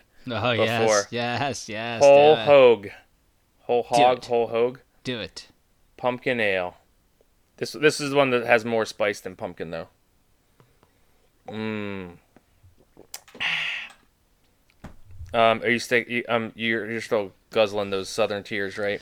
Uh, I actually popped a uh, a nugget nectar here for beer too. Get out! You still have nugget nectars laying around? I bought three cases of it, man. Oh my gosh! That's I'm not. I'm not. A, I'm not a degenerate drinker like you are, man. I don't. I don't just go through these like every week. Oh my gosh, that's insane. I'm- I'm, impressed. Thank you. That's what I hear all the time. But I'm Um, done. Ah. Okay, so beer two. Woo! First thing we decided to do. It's a top five battle. Wah, wah, wah, wah, wah, wah, wah. So all my kids got sick this week, and They so did. I, I didn't have a ton of time, and I was like, all right, what can we do? And we landed on since in honor of U6 upset. Why don't we do a top five of like upset slash underdogs in like shows and movies? Correct. With the caveat, two caveats. One, Oh, Drew, you know what I just thought of? Ryder you Cup. broke- we, for, you- we we forgot to talk Ryder Cup again. It's Uh, all right. Everybody, it- every, everybody else. Everyone, only, every- everyone saw it. That's okay. the only things to note about the Ryder Cup is one, Justin Thomas wearing the Step Brothers T-shirt of Bryson and uh, Koepka afterwards, and is it Justin Thomas with the cigar the cigar picture that's gone viral? uh, Sh- Schauffele, Xander Schauffele, yeah, yeah. Those are the only two things you need to know about the Ryder Cup, and the eh, and USA won. That's it. hammered him. Yeah. Anyway, sorry, sorry to cut you off. Let's let's move on. I was gonna say the two caveats to this top five list were one, it couldn't be based on a true story. So, Mir- like a, a movie like Miracle is out. Team USA winning the 1980, uh, you know, gold. That's that that uh, anything like that couldn't count. And it the un, it, it actually had to be an upset, and the underdog had to actually win. So. My the first thing that came to mind, a, a terribly underrated movie. I don't know why people shit on this movie.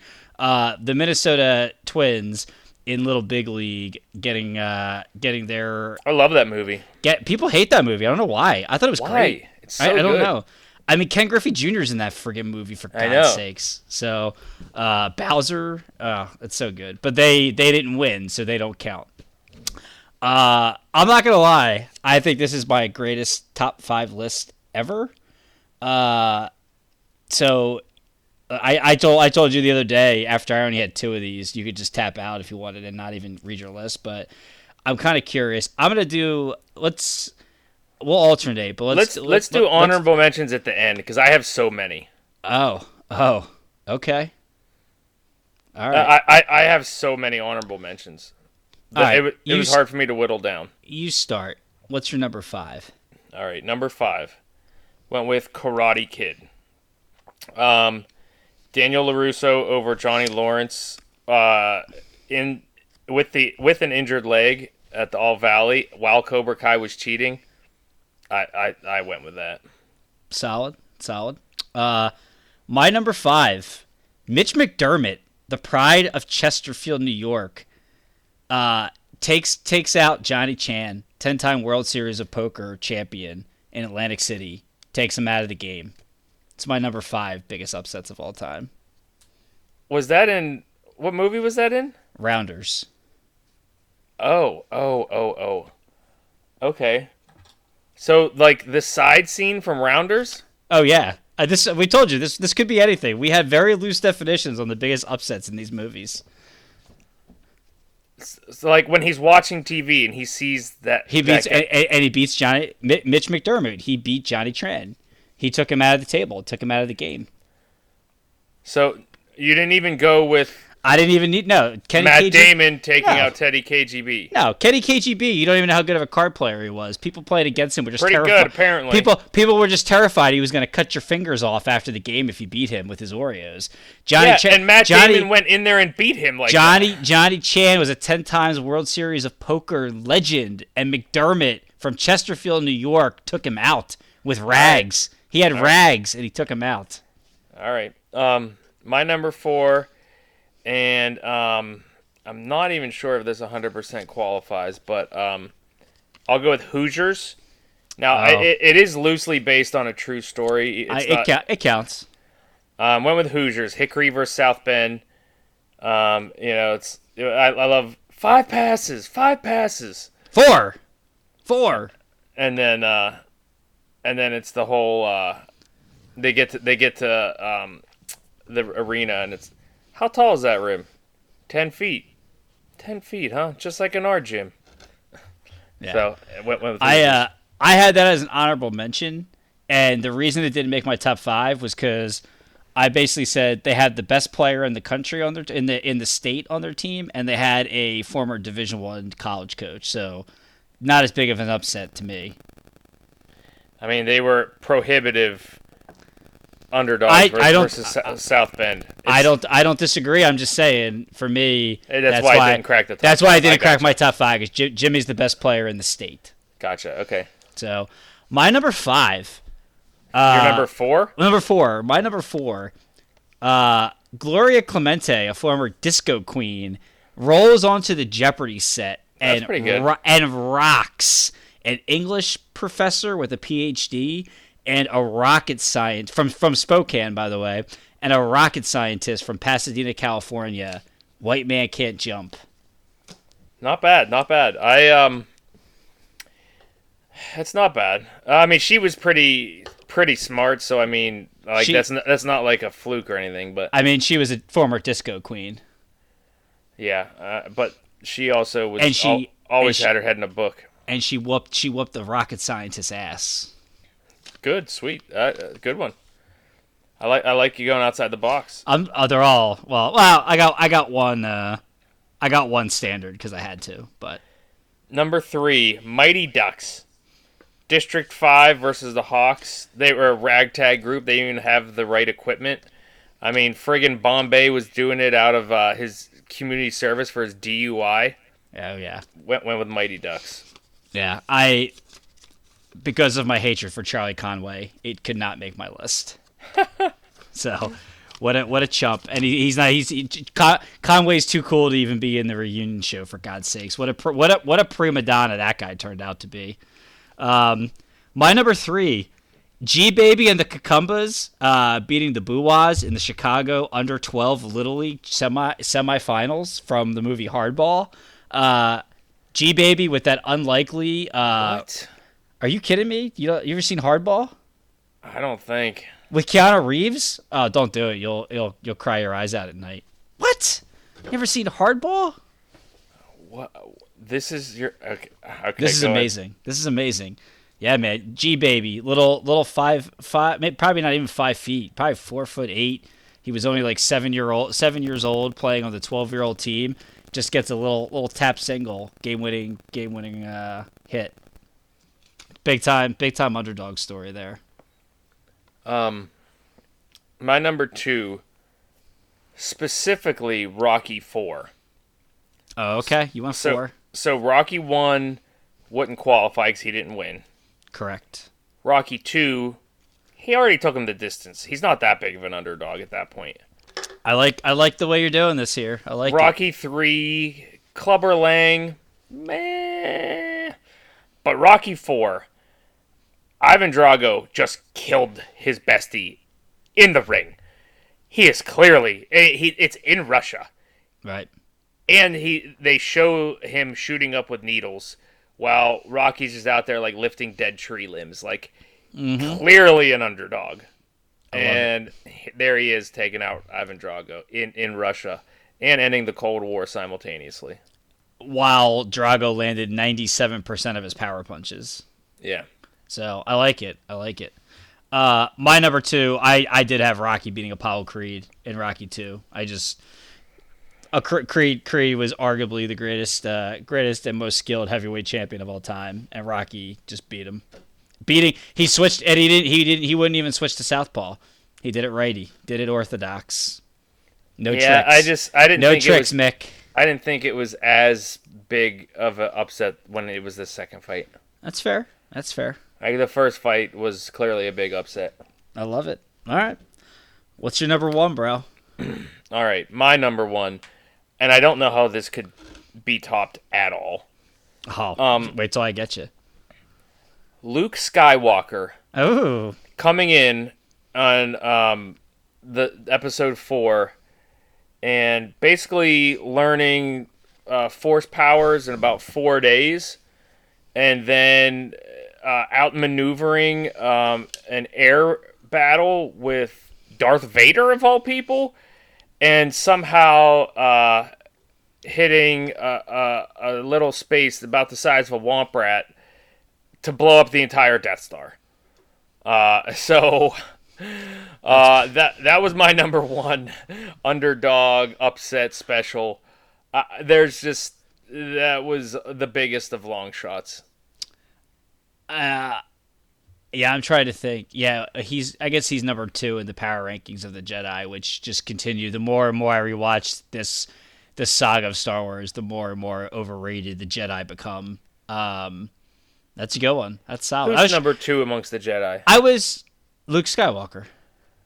Okay, I think that's debatable. I don't. Maybe, maybe eventually, no, but but like he was no. he learned force powers in like four days. no, he's number. Obi Obi Wan Kenobi's the number one power ranked Jedi. I don't I don't know how you could argue that. He's the only guy that didn't fuck up and didn't didn't didn't uh, get overpowered by uh, like dro- droids that can't not droids uh, soldiers that can't even hit hit hit or aim and hit you. How about Yoda? Uh, even Yoda even Yoda got his ass whooped by Palpatine Um, and couldn't even and Yoda who's supposed to be the most powerful Jedi ever couldn't uh didn't even know there was a Sith like that the, the Sith with the Sith Lord was like 10 feet from him the first 3 movies and he had no clue. man, you are I'm just saying. you are You want to? You want to? Do you want to you're you're, un, you're undoing all the goodwill. That should you we? had. Should we replay the movies? Should we? Am I wrong? Did it happen? Am I wrong? Uh, you if you think Luke is the number two Jedi, How at Obi Wan Kenobi not the number one? Jedi? at I, that could, point at, at at the end of the first at the end of episode four? well, it depends on. Okay, are we saying because that is that saying that four came first, or are we saying one? Are we actually counting episodes one through three? What's the matter? Because Luke Luke Because it does only- matter. Because because Kenobi Kenobi basically destroyed Darth Vader and just didn't. Uh, he show, showed him mercy and wouldn't, didn't completely do him. That's fine, but Luke was still only four days into his Jedi. Obi Obi Wan is the only Jedi not to not to lose without purposely uh throwing the fight. I'm not arguing that. I'm saying so he's number one. How do you argue that he's number one in the power rankings? He never lost. He never lost.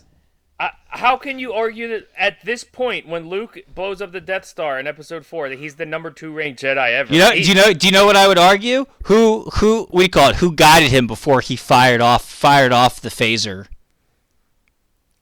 You're, you're Who who was it- who whose whose voice did he hear that probably guided the damn things because Luke probably aimed wrong? Who was it? Whose voice? Now, now you're Whose just- voice? now Whose you're voice? just- now you're Whose voice? project- you're Whose voice? Yeah, it was Obi Wan's. Obi Wan. We're doing we're doing it. We're doing a separate poll on this. Obi Wan Kenobi is the number one of the power rankings. You're projecting falsehoods. I don't know what else to say. You're just you're just making stuff up now. you just insist on yourself. yeah, Obi Wan guide, guided the shots in, into the into the hole. To the, it was Obi Wan that blew up. Uh, my Who's- bad. My bad, Drew. Obi Wan blew up the Death Star. Whose voice did Whose voice did he hear? No, you're you're right. Obi Thank you. I am right. I am right. Don't come at me. If you're gonna come for the king, you better not miss, bro. You have just you have just effed yourself on this poll. I totally disagree. I think everybody's coming coming to my side about how overrated the Jedi are. I think I think it's happening. I'm starting a movement.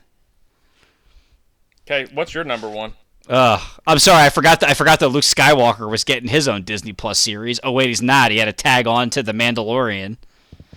Uh, my number one. Uh, this this this. You just argued against yourself. no, I didn't. Obi Wan's getting his own series because he's number one. He deserves. Yeah, but if you're saying. Luke wasn't that great, but Luke was also number two, like what's what's your argument? what do you mean? I'm saying he's number two in the power rankings. He's not as good as Obi Wan Kenobi. Okay, what's your number one? My number one. Frank, no last name, the tank, out debates James Carville at the Harrison University Academia test. Frank the Tank, with no college degree, no background, goes in there with what was Carville's? Was he Secretary of State or just the campaign manager? I, I don't know. He comes in, blanks him out, completely shuts out Carville in a debate contest. Over. Nobody saw it coming. Game, set, match. I have to say that um, the your white man can't jump was good. What was your two and three? My two is Rocky beating Apollo. How could you pick the second one? It wasn't okay. Wh- and what was your number three? Uh, G Baby and the Kekambas pulling off the This upset. is your worst list by a I just lot. I disagree. I think it's my most creative, and I think it's I think I think it's stout. I think it's stout. You you know why? All you, you just you you went and you just picked you just picked standard standard movies. We all know. I went outside the box and went into these upsets. that doesn't said- mean you're right. It, it doesn't, but I at least I got I didn't just I just wasn't lazy. I didn't go on IMDb and just uh, pick the top five movies that came up on their list. Uh, Luke Skywalker. It, you you can't That, even that- handle that's the, the that's Luke not on I, that's not on IMDb. as upset movies. Fair enough. Fair enough. Listen, I went I went I I, You, I the took movies you picked aren't on IMDb. What are you saying? Are you even making sense right now? I went. I just went a different way. I didn't want to. I didn't want to go just straight sport movies. I was trying to think of what are big upsets. Neither did I. I What I are went- big? Are you? What, well, okay. What you went outside the box on one. I'll give Yeah. you that. I'll give you that. All right, but here- uh, here's all my my honorable mentions. okay. Cool Runnings didn't count because they didn't. That win. ha- Oh yeah, they didn't win. Yeah. Isn't that Uh, loosely? Is that loosely based on a true story? No. no, th- they got one Okay. after the movie. Okay. Um, Dodgeball. Yeah, it's my one of mine. Um, Semi Pro won the Mega Bowl, but they came in fourth place, so I wasn't sure. Nah, they didn't win. Um, one that I didn't, I, I almost put this in, but basically in Lord of the Rings, somehow getting Frodo to Mordor with the ring, like that was a long shot. I th- I thought you would have called bullshit on me because I was gonna have Frodo. I was gonna have that, but really Gollum took it over the hill and it actually destroyed the ring. So I just thought. the fact that they got it there. well, I that's mean, true. Yeah, I, I, I thought I might get technicality on that one, but that's good. I was trying. I was trying to get a Lord of the Rings one in there. I just couldn't. Even, And- even and even with all that, they did have a wizard and Aragorn, the son of Arathorn, on their That's on why their, I on their it. team. That's, so that's why I didn't put it back. They had a yeah, wizard. yeah. Um, now shame on you for having friggin' the Will Ferrell versus James Carville over this one. I'm I'm very disappointed in you. okay. My my cousin Vinny. Ooh, that's Like, a, that's you should have said now. See, if you would have put that on your top five, I that I kudos to you. But I'm you not know- putting that above Karate Kid or You didn't have the ball. You didn't have the balls to do it. Oh, it wasn't in my. It it does it has nothing to do with balls. That wasn't. Maybe you didn't have the brains to think about that. Over, that was a good one. I I would have if I, if I would have thought about it, that might have made my uh that might have made number five over Mitch McDermott. Yeah, exact. But you didn't. I didn't. That's a good one. Um, another one. Uh, Homeward Bound. Those dogs making it home. see, those are lost. see those these are ones that should have made your top five. Look, th- they're good. They're not in my top five. What do you want me to say? You, you didn't even think of them. That's that's why you could have you had you had your shot here. No. Round, ahead. round- rounders I had. I wouldn't have picked the, the TV that they were watching. I would have picked him, you know, somehow coming up with $30,000 at the last minute to take on the head of the Russian KGB. But I mean, he just borrowed it from a rich guy. yeah, exactly. Uh, 300, because, I mean, look at the name of the movie. Major League. Why didn't you have that over that, whatever that baseball, that Keanu Reeves baseball movie was? Uh, first off, don't you dare, because you've never seen it. Rest in peace, G baby. Um, yeah, they didn't. Did they? Did they ever? Did they ever actually win though? Didn't they, lose They lose? made the playoffs. Yeah, but they didn't win. They lost. They won the pennant. Okay, they they still lost in the playoffs, right? I don't remember. Yeah, they they never actually won. I don't think. But go ahead. Um, and then the other one that could not crap crack my top five was uh, Eight Mile. you won the rap battle.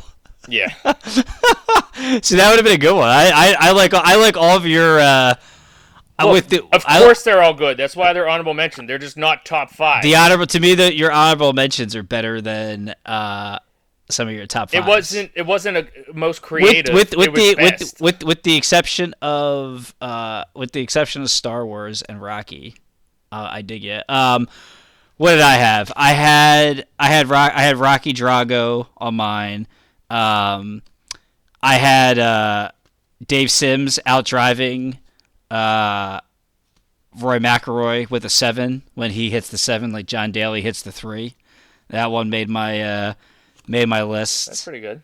Yeah. Um, Happy Gilmore. That's a that's a so- that's a solid one. about a, guy, that, yeah. a guy a guy with no discernible golf background. Um, Wins the Waterbury Open. Dot yeah dot, yeah. That, that was another that went for too. Actually, having the back the back the actual names and stories of these guys uh, in it that were great.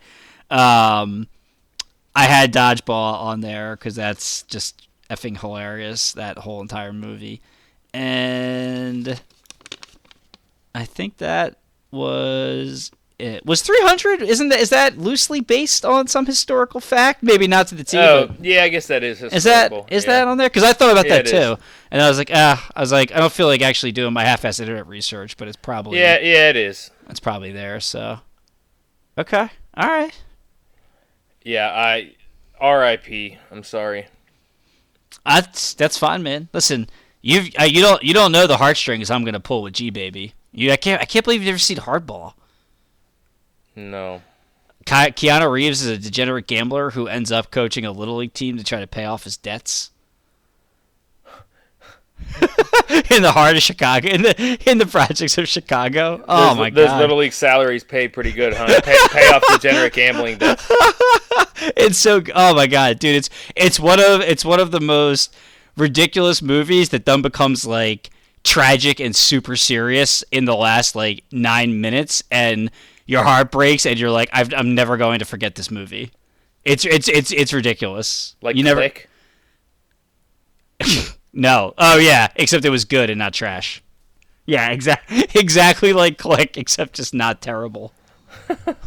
I forgot how bad. Man, remember how, uh, my, my buddy Quinn will hate me, but we should just do a list of like uh, like the top five worst Adam Sandler movies. He just had that run of like six years where he basically just got an open budget from like Happy Productions, and he just made awful movie after awful movie after awful movie. Yeah. They were so bad. And then Uncut Gems. I forget. Have you seen Uncut Gems? Not yet, huh? It's pretty good. So that was that had a that had a good. It, it- that, that was pretty solid. So I I don't think he got robbed from the Academy Award, but uh, he was he he was pretty awesome in that. So Gotcha. so we'll see. You you might you might beat me, but I I still think my list is stout. It's creative. Yeah, I I agree. Um.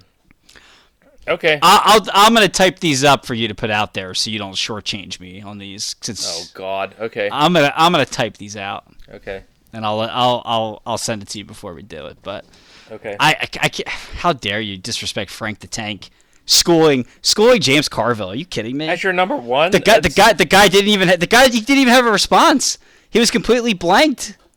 Shut Again- out. Again, if your number one was my cousin Vinny, He pitched a that, that shutout. I, I, wi- I wish it would have been. Um, I, I gotta say, I, ugh, that was good. Good thinking on, on you on that one.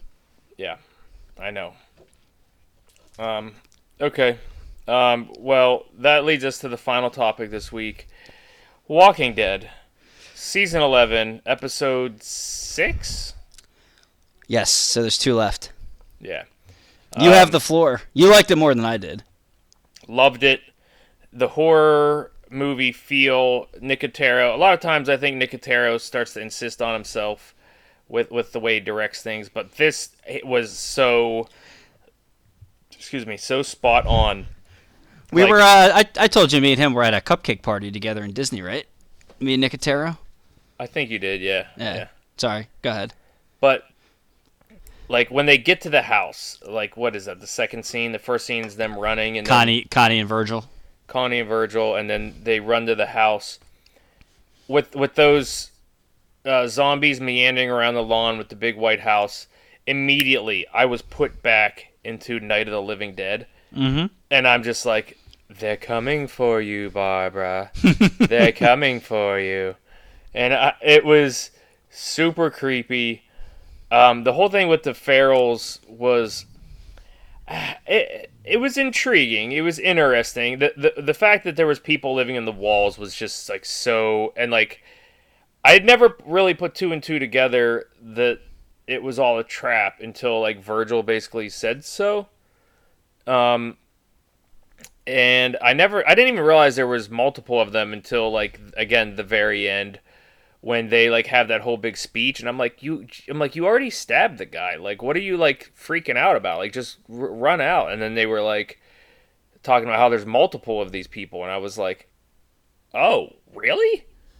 Um so I don't know that like a, a family would go feral like that. That's that's a, a little bit of a stretch for me that being said, I just thought the episode was so well done, and like the ferals were super creepy.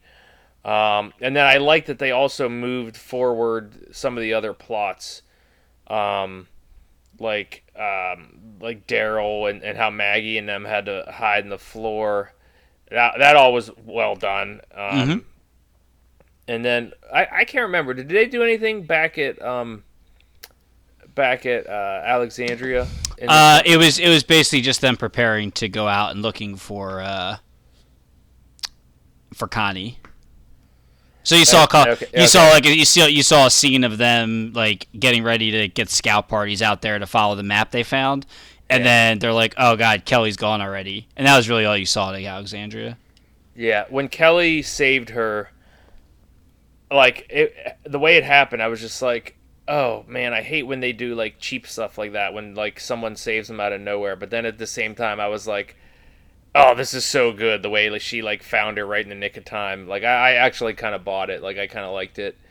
Um, Virgil's whole like monologue conversion thing was interesting to me about how he I did some bad things before. I was like, eh, maybe I could trust this guy. Um, so I kind of bought everything. Like really, like everything was just well done. I kind of bought it all. Um, so I yeah, I, I thought it was a great episode. I it was it, I thought it was the best one in a long time. Um, Maybe maybe because I just love Connie. I, I like that actress. I forget her name, but sh- I love her. I think it's Laura or something. I I really I thought the episode was excellent. My only, and I, I especially like Nicotero the how they put you in her basically in her shoes with the complete silence because you know Yeah, 'cause yeah. where it just everything went silent in the scene so you couldn't even hear what was going on which has to be absolutely terrifying in that situation um, but just what like took it away from me was like I just knew nobody was gonna die. Like Vir- I joked like Virgil Vir- Virgil is the 47th main character in the show, and yet I I knew like even after he got stabbed like with a huge knife twice by that feral woman, I was like, eh, he's gonna live. He'll he'll he'll he'll he'll survive with no medical supplies. Easy on this one. Um, yeah, so like it took like all that all that like tenseness and like everything Nicotero captured in that horror film. Like what what makes that extremely effective usually is you you don't know who's gonna die, but like anybody could die, and it's like that that anticipation and that like stress. But like when I was watching, I was like, yeah, they're they're not gonna kill Connie, they're not gonna kill Virgil, so this is cool the way they're doing it, but nope, nobody's gonna die. Yeah, I wa- normally I'm with you. I wasn't as convinced. I thought they could have easily killed off Virgil or Connie, and so honestly, shame on me for even like suspending disbelief that like maybe they maybe they will kill Connie, and that would be like such like a gut punch that like they held her out for so long and. Oh, like no, they, they don't do that anymore. They don't do gut like. But that's what I'm saying. Yeah, so like uh, I yeah, think so. Shame yeah. on me for for like actually buying in, but you're you're right.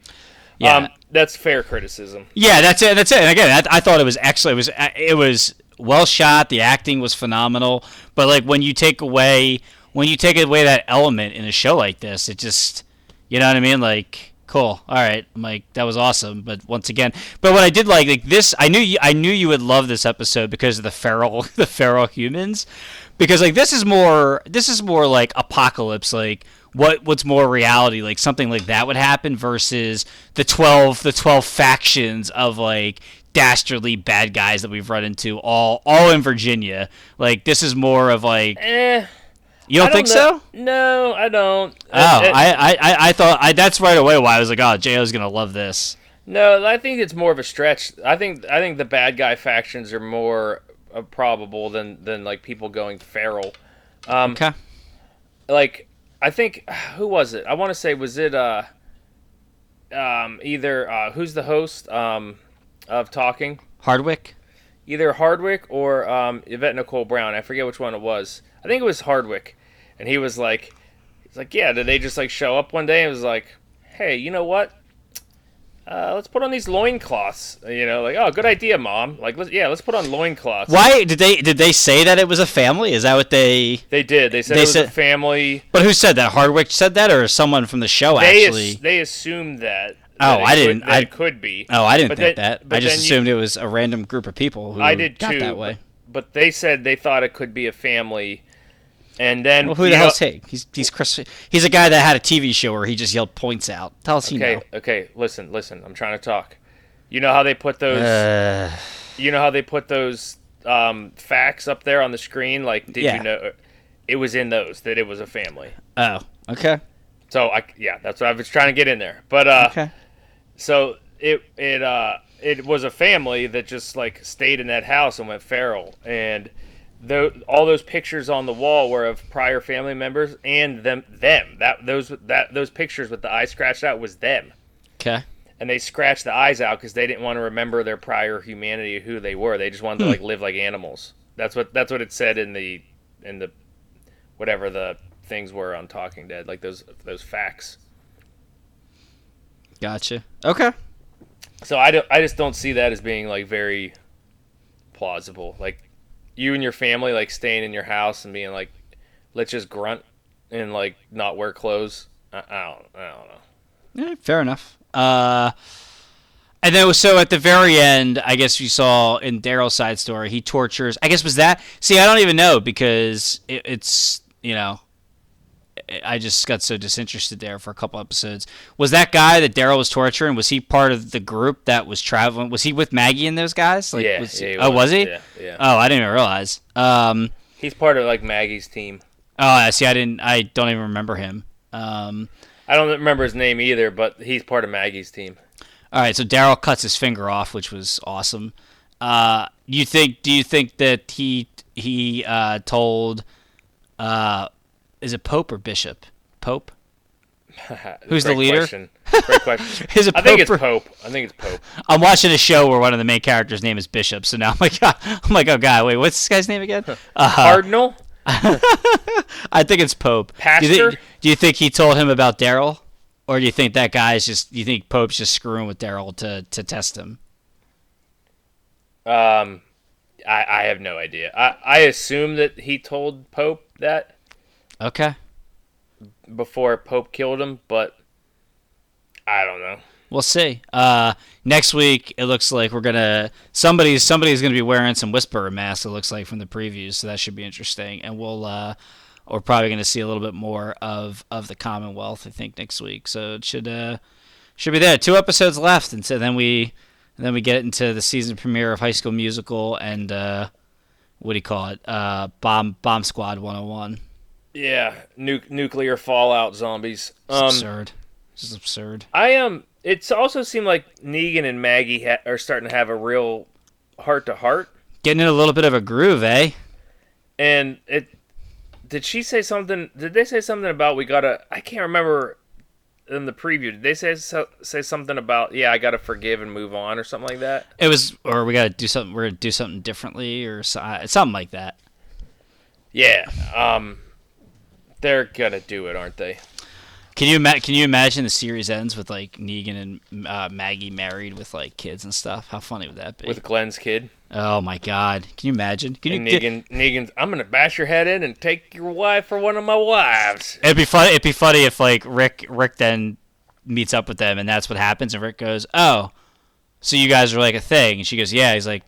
So well, well, well, well worth me uh, being imprisoned here for the last decade since uh, I got this all. I I'm in this situation because you tried to run or you tried to have a coup to kill Negan to kill Negan, and now uh, now you're sleeping with them. Thanks, Maggie. Real smart.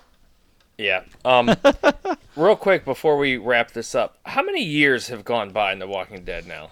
Uh, we're I think we've I think we've landed on ten. No, I thought so too. pretty close. I mean, And- well, well, High School Musical is ten years after the apocalypse, right? Yes.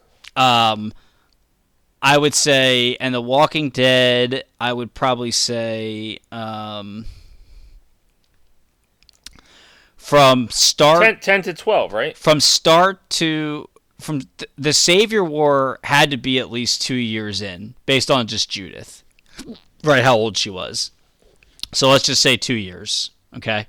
Um, and then they time jumped a year and a half after the they after uh, they beat the Saviors. So we're at three and a half years, and then they time jumped five years, I think. I didn't say, wasn't it a seven year time jump? It was five. I thought it was five. So Well, like overall. But either way, we're at eight years, and now at least another year has almost gone by here with the Like Whisperers. nine, ten. Yeah, so The Walking Dead is around around nine, eight. I'd say between eight and ten years into this.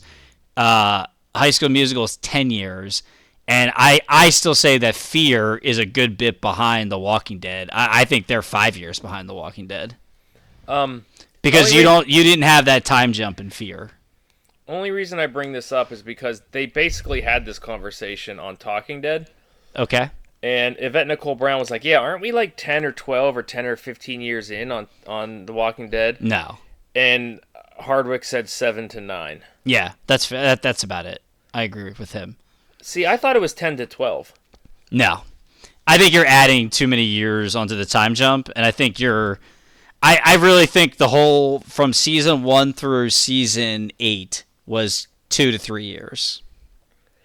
I thought Judith was. She was like two or three years old when uh, and the savior. and I when the savior se- happened. I thought it was a seven-year time jump after that. So, Nah, it was definitely five. And then they did the whole other winter, so I added a year. With, Which- remember Negan yeah. out there in the winter? Yep. Yeah. So So that that's was why I was like, oh, they got to be at least ten. Yeah, they're about yeah, they're about eight. Yeah, so I, I said eight to ten. He said seven to nine. I think that's where they are. Huh. So they're I think they're running almost parallel with High School Musical at this point. Again, that's it's just what I thought. Yeah. yeah, it's just Fear that's behind because Fear the Walking Dead hasn't gone through that five year time jump that Yeah. The Walking Dead did. Now maybe they'll do that now with this. Uh, because I don't know how they could be out there. I don't know. Let's not even get into it. I don't, I don't know where they're all coming up with. They're all they're all these uh, uh, you know hazmat suits that they're all walking around in Well, why don't they these just leave the area as, as far as possible? Like, there's gonna be nuclear radiation everywhere. Like, just get because out then of there. be, because then Gimple would have to be creative and try to actually like write a good show. I, don't- I don't know. I don't know what to tell you. Yeah. I don't know. All right, Drew. Well, you know, let's wrap this up this week. Episode 51. We have big things coming. Episode 52, our one year anniversary. We have another go for two primed up after this weekend. So we're, you're, we're about to hit like two or three uh, pods here in the next the next week. So, you know, hope everyone's enjoying. You know, download, click, subscribe you know, give us a listen, give us your comments. Top fives coming out, a lot of good things, and we will have a big old birthday bash next week. So, on that note, Drew, as always, good talk. See you out there. Big kisses. Sit down. Pull you that first round.